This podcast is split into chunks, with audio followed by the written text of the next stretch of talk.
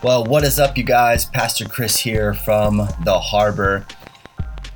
I cannot believe we're already in episode 3 of the Continuing the Conversation podcast, and I'm grateful, I'm honored that you would be listening today from wherever you're listening, whether that's in your car, in your apartment or house, in Starbucks or local coffee shop, wherever you are at today. I am thrilled that you are joining me on this journey as we continue the conversation. Well, we are going to pick up on part 3 of really a 4-part series or a 4-part talk collection, whatever you want to call it. And we're in part 3 of that. And we've been talking about what the Harbor is, that it's a place that you come to. So we're going to continue in that today with part 3 of a four-part series. I can't talk. That's great. Not good when you're recording, but 4-part series talk on the Harbor is a place to come to. So here we go. Part 4. Let's do this together.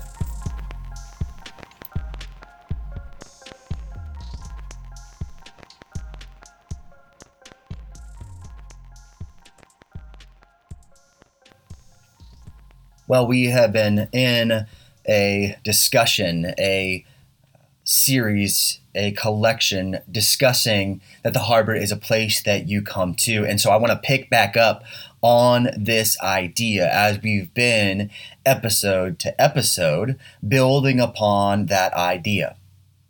And so in our first episode, just to kind of recap, if this is your first time listening, I suggest going to listen to the other 2 episodes. But if you didn't listen to those 2 episodes, I want to recap for us what we discussed the last 2 episodes, just very briefly in a 1-sentence, 1-point summary.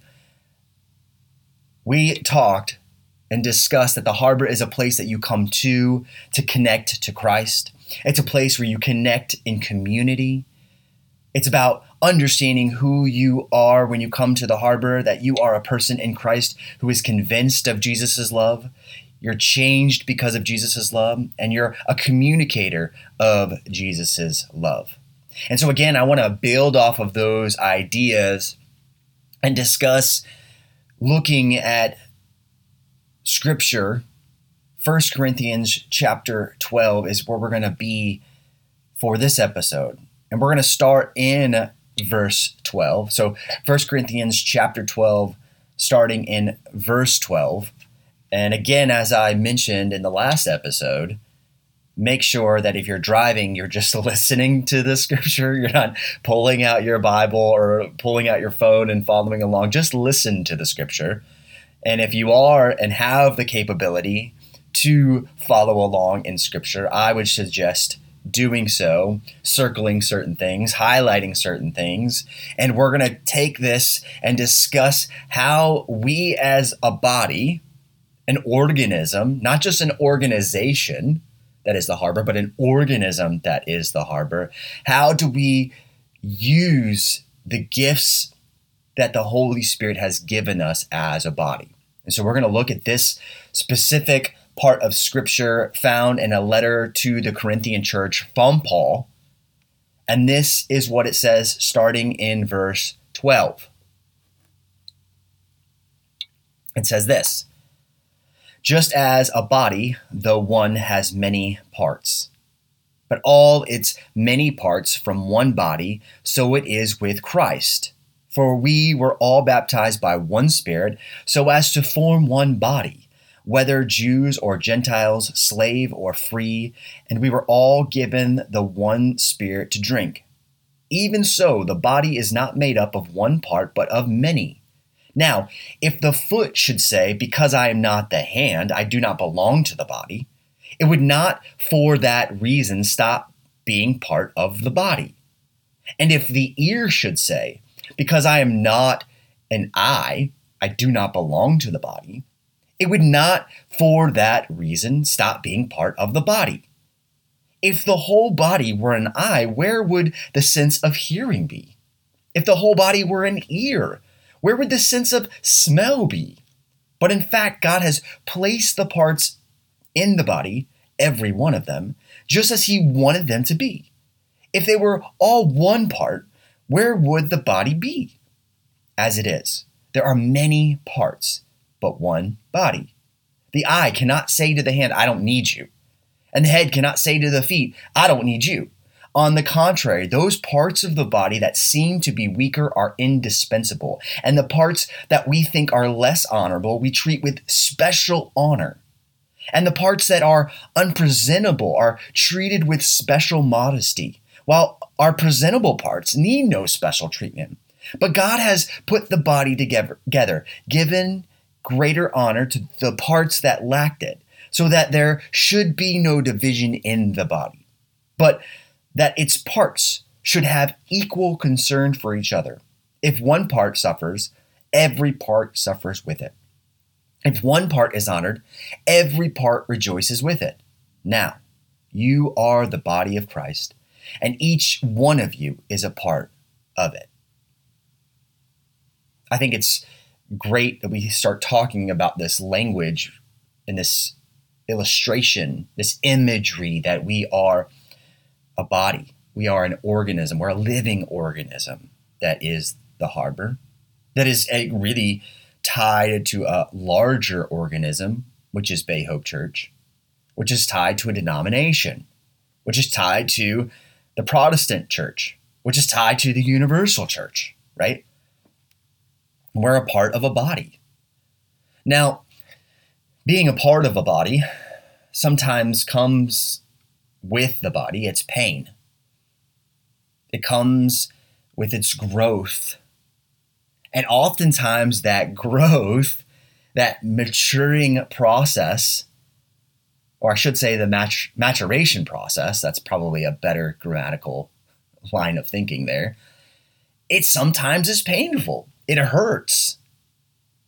You know, there was a time in my life I remember growing into maturity. Again, not just physiologically growing into maturity, because we oftentimes associate maturity with the physiological response that our body puts us through. We go through puberty, right? But I probably should mention that just because you physiologically go through a change and growth does not mean that you're mature, right? You can try to go through emotional maturity as you grow and are challenged in your thought processes, your life, your behavior changes. That can be a growing, painful process. But I remember the moment of maturity when it hit me into beginning to be and realizing what it means to be an adult. Now, I was 15 years old. I had my first job ever. I signed all this paperwork. It was really, really cool. I was like, great, I'm 15, I have a job. And my first job was to clean, set up, tear down, clean, set up, tear down, repeat.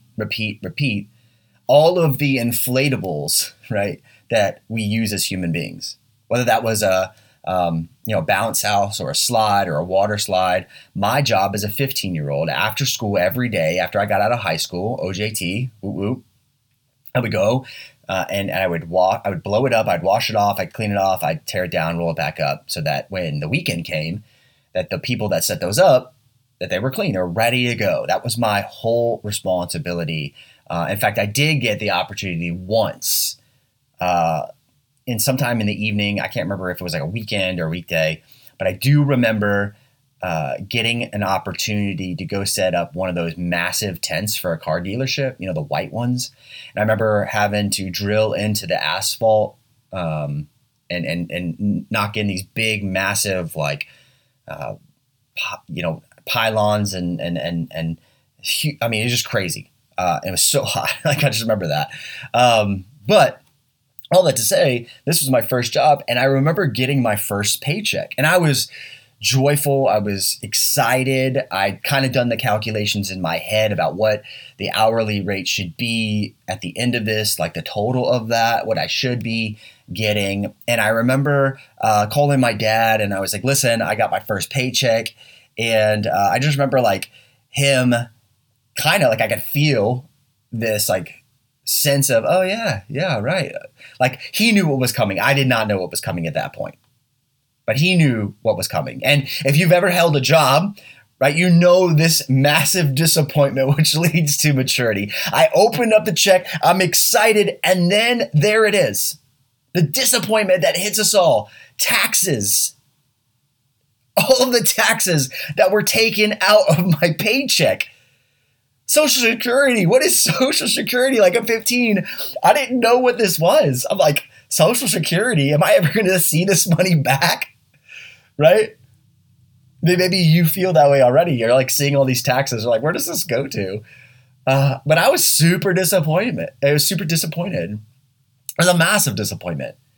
And I remember for that first time going, this is what it's like to start to grow into maturity, to understand there's going to be things in my life that are painful. And taxes is going to be one of them. We're doing all this hard work to get paid and then realize that a lot of that money is going to go to pay for other things, which again, some of that's great. I'm not here to knock taxes, right? I'm not here to knock any of that stuff. That's politics. That's why you vote for certain politicians. That's why you want to be, and help to try to get taxes down, whatever. I'm not here to defend that or to bash that. I'm just telling you that that's how I started the process of maturity. I realized real quick, wow, this is life. And it's tough work. It was really hard for me because it allowed me to see that I have so much more to learn, so much more to grow in, so much more to accomplish, so much more to understand about myself at that time. The good thing is that when we meet together on a Tuesday night, or we meet together in our community group, which, by the way, next Tuesday here at the Harbor is community group sign up night. It's my favorite night of the year, of the semester. Really, we have two. It's my favorite night because it allows us to connect in a deeper sense of community. But walking through that together in community allows us to understand that we still as individuals need to grow and mature together collectively. It allows us in the individual standpoint to understand that we need to look introspectively at ourselves as well as an organism, a body of people coming around the commonality of Christ and growing, spurring each other on towards a mature relationship with Jesus.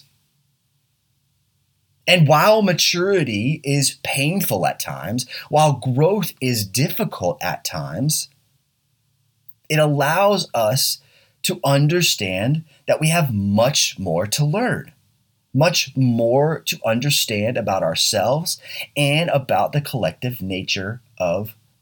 Us as an organism, as an organization. And this leads me to a point that I want to kind of dive off from, that our maturity leads us to diversity. Our maturity leads us to diversity. Now, I'm not specifically talking about socioeconomic diversity within an organism or organization, albeit that is important that we recognize different socioeconomic levels that each individual has. Why? Because we are called collectively to take care of each other.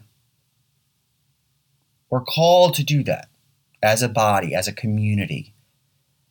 So I'm not specifically, when I'm talking about diversity in this instant, and talking about the socioeconomic diversity of the organization or organism. I'm not also talking about the ethnicity in diversity. Again, albeit that is important. We are to recognize and understand that that diversity from an ethnic standpoint allows us to communicate the goodness of Jesus by showing a united front in our humanity. And so that is important. It's good to be a testament and a testimony to an outside world looking in that we are diverse ethnically. We're diverse socioeconomically. That this is not diversity in regard to gender, albeit that's important as well. To be diverse, that there's multiple people, whether male or female, that are gifted to lead and to help us understand. We're going to talk about how the gifts play out in a few minutes. But I want us to understand that the diversity we're talking about and the diversity that Paul is talking about in this instance, while he illustrates it and uses the illustration of the body, what he's wanting the church of Corinth to understand, and what I think we need to understand when it comes to this verse regarding the harbor, regarding the church at large, is that each of us has gifts. We have spiritual gifts that the Holy Spirit gives us when we come into a relationship with him. And when he indwells himself into us, as we are now the temple of the Lord, he allows us gifts to help both inside the walls of the organization as well as outside the walls of the organization. And we understand that we, as a diverse population of gifts exist, these gifts in and of themselves are not to bring glory to us, because the head of the body is Jesus Christ. All of the gifts we use, the diversity of the gifts, points to the glory and the edification of Jesus. And so the mark of maturity is understanding, both individually and collectively, that there are diverse gifts. And it's how we use these gifts, how we utilize these gifts that Jesus has given each and every one of us, to allow us to grow individually and collectively. We should be maturing in Christ individually. We should be maturing in Christ collectively. We should be growing in and understanding in of who Jesus is and his nature, from Genesis as God, Yahweh, to Jesus in the New Testament Gospels, to his resurrection and ascension, therefore bringing the Holy Spirit and the rest of the books of the New Testament. I love what Warren Rearsby says about maturity, that we should be growing in maturity. Here's what he says. Warren Rearsby is an author, incredible man of God. He says this: one of the marks of an individual's maturity is a growing understanding of and an appreciation for his own body. There is a parallel in the spiritual life. As we mature in Christ, we gain a better understanding of the church, which is Christ's body. The emphasis in recent years on body life has been a good one. It has helped to counteract the wrong emphasis of individual Christianity that can lead to isolation from the local church. I love that he points out individual Christianity, and I think it was 2 weeks ago we did discuss, or 2 episodes ago, we did discuss Lone Ranger Christianity. God has not called us to be Lone Rangers in this thing. We're called to be in community with other like-minded individuals that are Christ followers. That is the point of the church. That is the point of the organism. And so when we isolate ourselves as Lone Ranger Christians, which, by the way, I should point out that as a millennial, this was very prevalent when I was in undergrad. This was very prevalent in my generation of, I don't need the church. I love Jesus. That's it. I don't need the church. And I think that's a false premise that we live on, because we do need the church. We need the other gift sets that we don't have. We have to have that. That's the beauty in this, is that we need these things, right? And I think oftentimes that thinking of, I don't need the church, I just love Jesus, I don't need the church, I think it isolates us to the point where if we're not careful, the enemy uses that isolation to get to our head and to get to our heart about matters of the church, right? Recognizing that, like, ultimately the church in and of itself, people of the church are not perfect, but we serve a perfect God who is Christ. Caroline Tennant, she's the author of Catch the Wind of the Spirit. She talks about this illustration of the body as well, specifically when it comes to the gifts. She says this: if we want a strong body, we have to be willing to minister to each other practically, lovingly, and supernaturally. We should long to receive these things and to place ourselves regularly in the church work and services so we can all do this. It's a powerful give and take that the Lord designed. As a church body, as an organization, as an organism, as a subpoint ministry of a larger entity that is the church, Bay Hope Church specifically, the Harbor, is a place where our maturity leads us to diversity. Our understanding that our gift set is not for our own self, but for the edification of the rest of the body of the church and as well as Christ. And Paul is wanting to encourage these Corinthians that there can be unity without uniformity.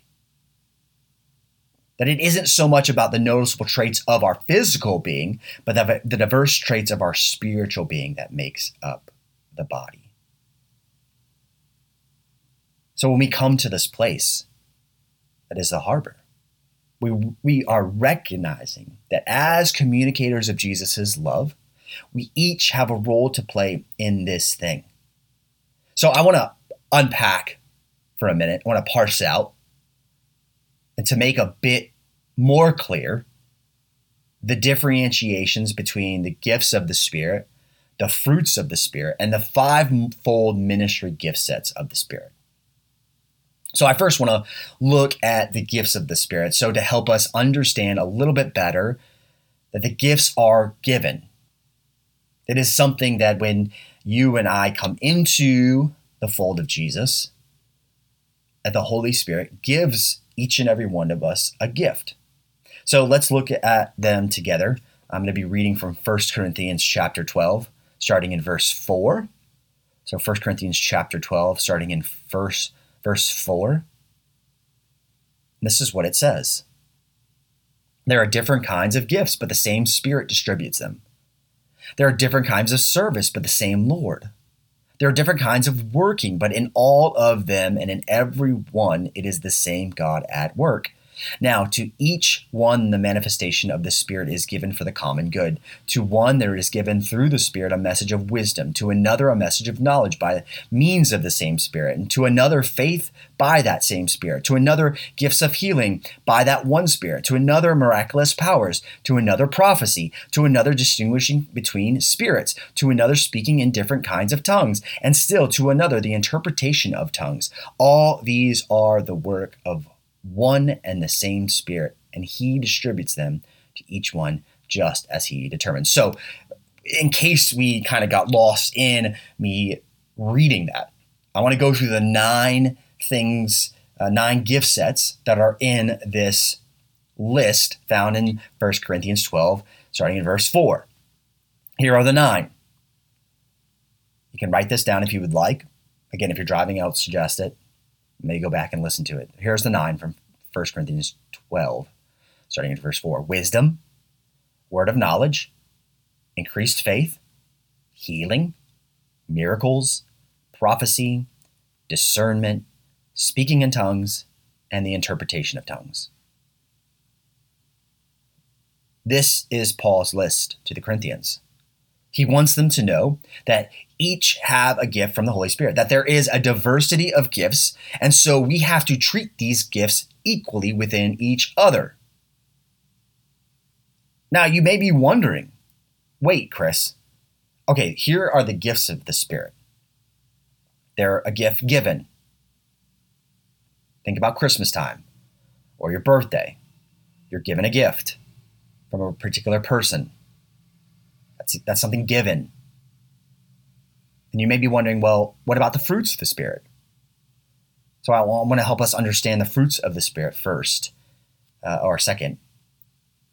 First, understanding that there is a difference between the gifts and the fruits of the Spirit. Again, gifts are given, whereas the fruits of the Spirit are something that we should be practicing collectively within our individuality. We all need to grow in faithfulness. We all need to grow in generosity. We all need to grow in self-control. These fruits are something that we produce. Whereas a gift is given, the fruits of the Spirit are something that we produce when we're planted into the things of Jesus. And so we need to produce self-control. We need to produce peace. We need to produce joy. We need to produce kindness. We need to produce generosity. We need to produce self-control. I'd argue that's a fruit that needs to be bigger than all of them right now. We have to produce these things. And we produce them because we're planted in the person of Jesus. These are things we produce, whereas a gift is something that's given. Our maturity leads us to diversity with the gifts of the Spirit. Our maturity leads us to diversity and understanding that the fruits are something we produce. So listen to Ephesians 4 here as we shift to the five-fold ministry gifts of the Spirit. So we have the gifts of the Spirit as far as some of us have wisdom, word of knowledge, increased faith, healing, miracles, prophecy, discernment, speaking in tongues, interpretation. You may have one of those. And then you have the fruits of the Spirit, which is joy, peace, patience, kindness, generosity, faithfulness, gentleness, self-control. Those we have to produce. Now, there is, again, a list found in Ephesians 4, starting in verse 11, where it's the five-fold ministry gift sets. Let's listen to what this says. Ephesians 4, 11 through 13. Here we go. So Christ himself gave the apostles, the prophets, the evangelists, the pastors, and teachers to equip his people for works of service, so that the body of Christ may be built up until we all reach unity in the faith and in knowledge of the Son of God and become more mature, attaining to the whole measure of the fullness of Christ. As we mature even more in Christ, as we start to produce the fruits of the Spirit, as we start to use the gift that God has given us through the Spirit, we recognize that we have a ministry gift. And again, here's a list for you, and I'll go through it. Christ gave apostles. This is someone who likens to a pioneer.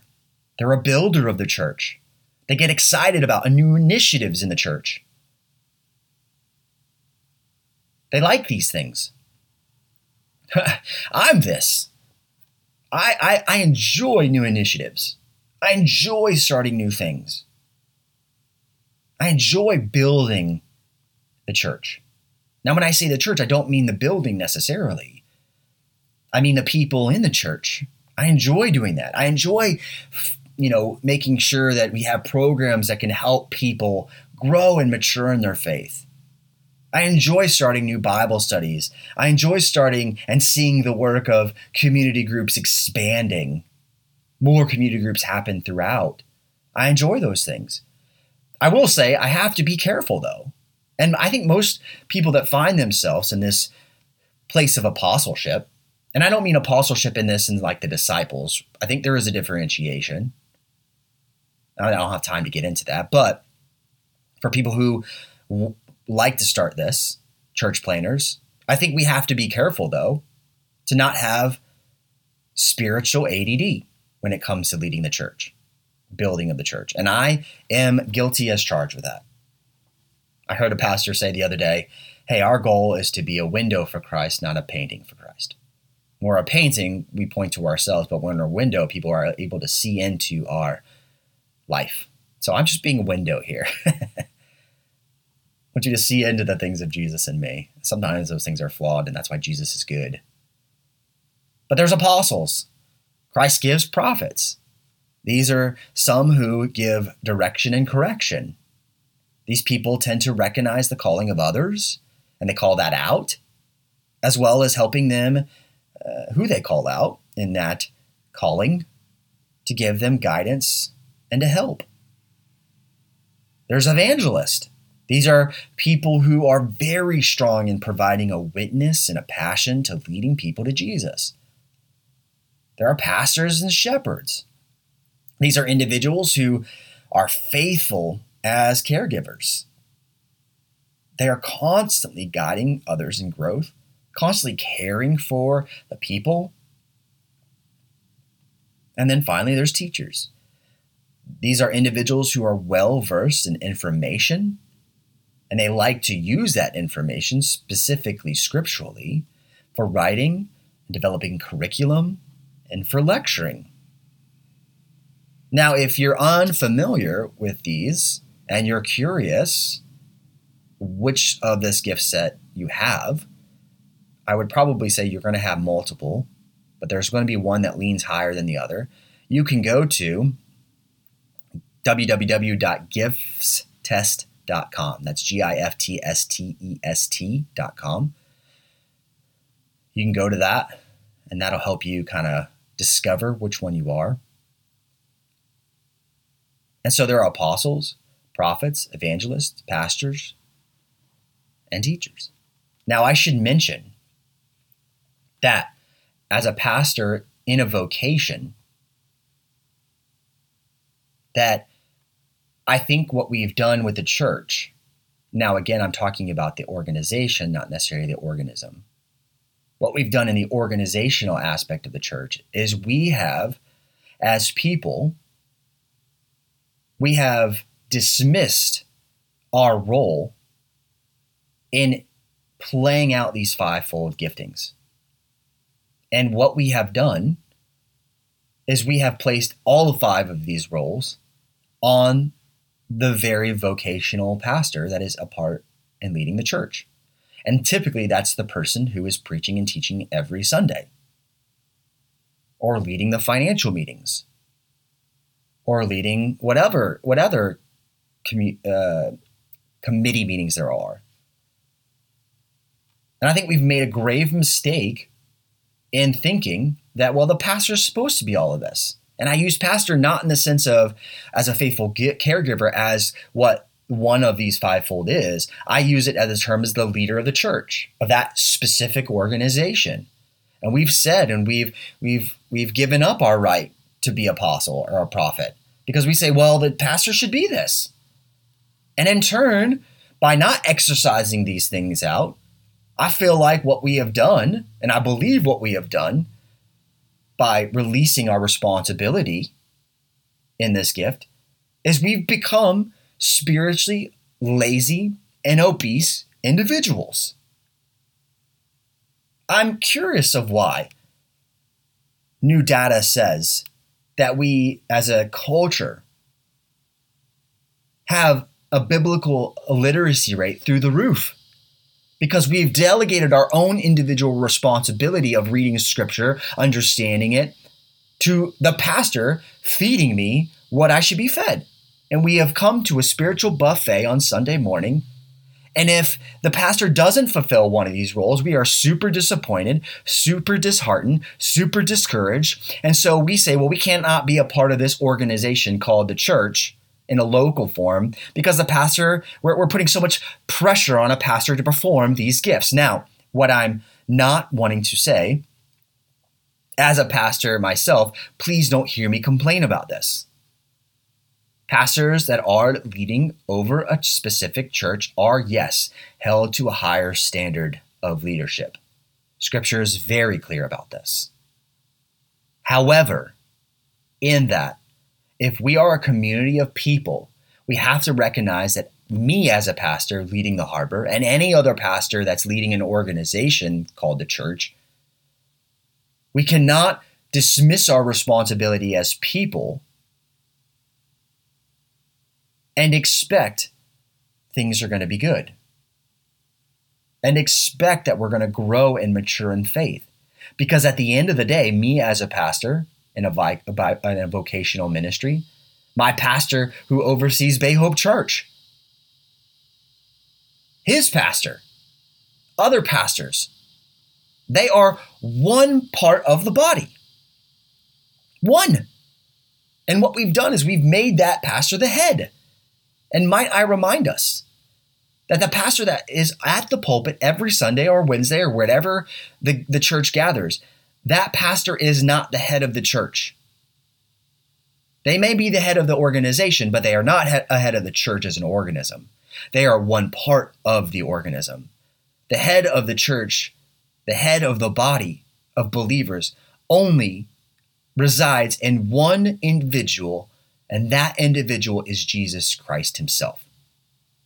So please, if you're going to a church currently, if you're a part of a church currently, if you're very active in a church currently, please do not give up your right. Do not give up your calling to live out one of these five-fold ministry gift sets. We have these gift sets as a part of the body of Christ. As we use these gifts, look what it says. It says, it may be built up. This is the church.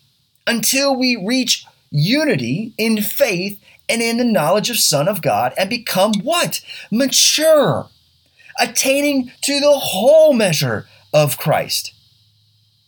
As we mature, as we grow, we recognize we need other individuals that have different gifts. Both five-fold ministry gifts that have different gifts of the Spirit when it comes to prophecy, words of knowledge. We need other people to help us see what it looks like to produce the fruits of the Spirit, to help spur us on to maturity, to have more joy, to have more peace, to have more kindness, to have more gentleness, to have more self-control. We need these people because they are a part of the body, so that we as individuals can grow and mature, as well as collectively we can grow and mature. We recognize that the diversity of the gifts is not just physiological as a body, but it is spiritual. And we're to use these things. Why? Because the Harbor is a place where you can connect to Christ. It's a place where you connect into community, to realize that you are convinced of Jesus' love, changed by Jesus' love. You're a communicator of Jesus' love, which allows us as individuals to understand that our maturity leads us to diversity, and that is a good thing collectively. Our maturity leads us to diversity.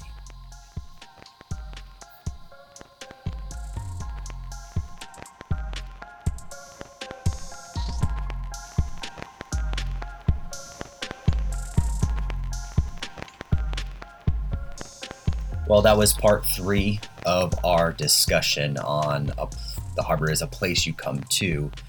And I want to kind of touch base a little bit on those scriptures. And the only reason I'm going back to those scriptures is because maybe you're aware, maybe you're unaware about those verses, but there is disagreement on those verses regarding the church. There is a group of individuals who theologically think that the Spirit is not moving that way anymore. And that reasoning comes from the thought that because the Scripture, the canon of Scripture, is closed, the Spirit doesn't work that way anymore. And so it worked in Bible times because the Scripture was not closed, but the Scripture is closed now. The canon of Scripture is closed, and therefore the gifts of the Spirit, the gifts of the fivefold ministry, are no longer relative to the church today. Now, this view is called cessationism. It's a view that is held in predominantly what we would call in the sect of the church, Calvinism. Now, there may be a differentiation in that, if there is a massive differentiation. I'm not aware of it. It seems very thin, the differentiation. Nevertheless, on the opposite end of cessationism is a new movement that I also believe is not accurate to Scripture. And so that new movement is called the New Apostolic Reformation. Now, this is a movement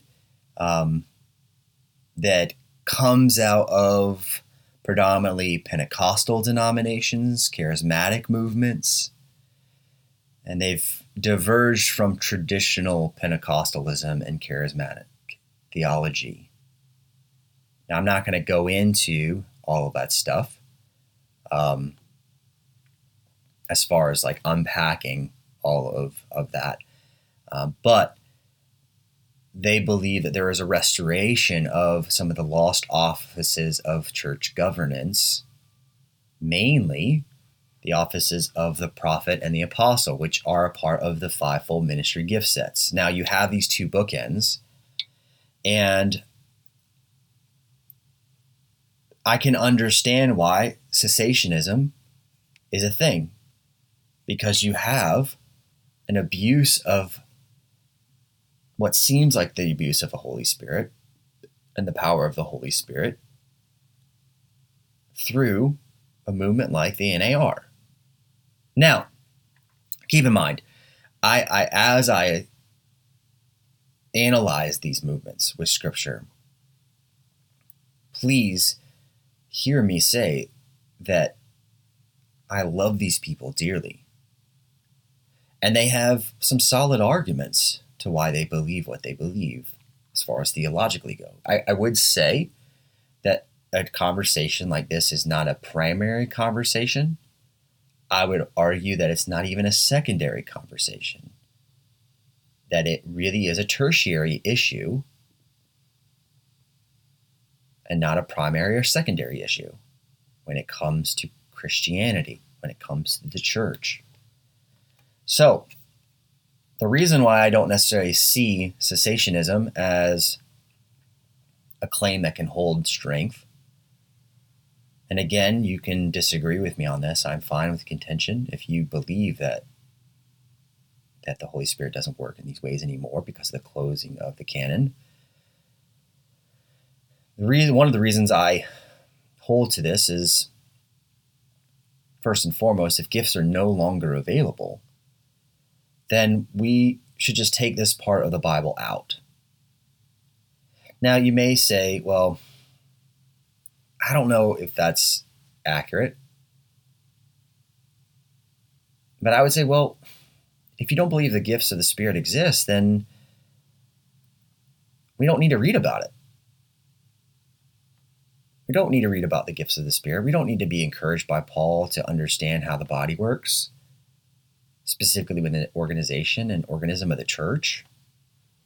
And so I don't necessarily buy that we should cut these things out, especially if it's closed canon.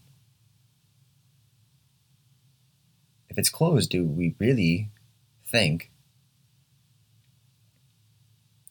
that this doesn't apply? So I have a hard time with that. Now, there may be some argumentation of why somebody thinks that statement's ridiculous. Okay, again, I'm for conversation. And so if that doesn't apply, the second thing is specifically in 1 Corinthians 14, where it says, pursue love, desire the spiritual gifts. And then he goes on, Paul says, but especially that you may prophesy. So again, if the gifts have been taken away, the closing of the canon, we just take it out. Don't read it. Don't teach from it.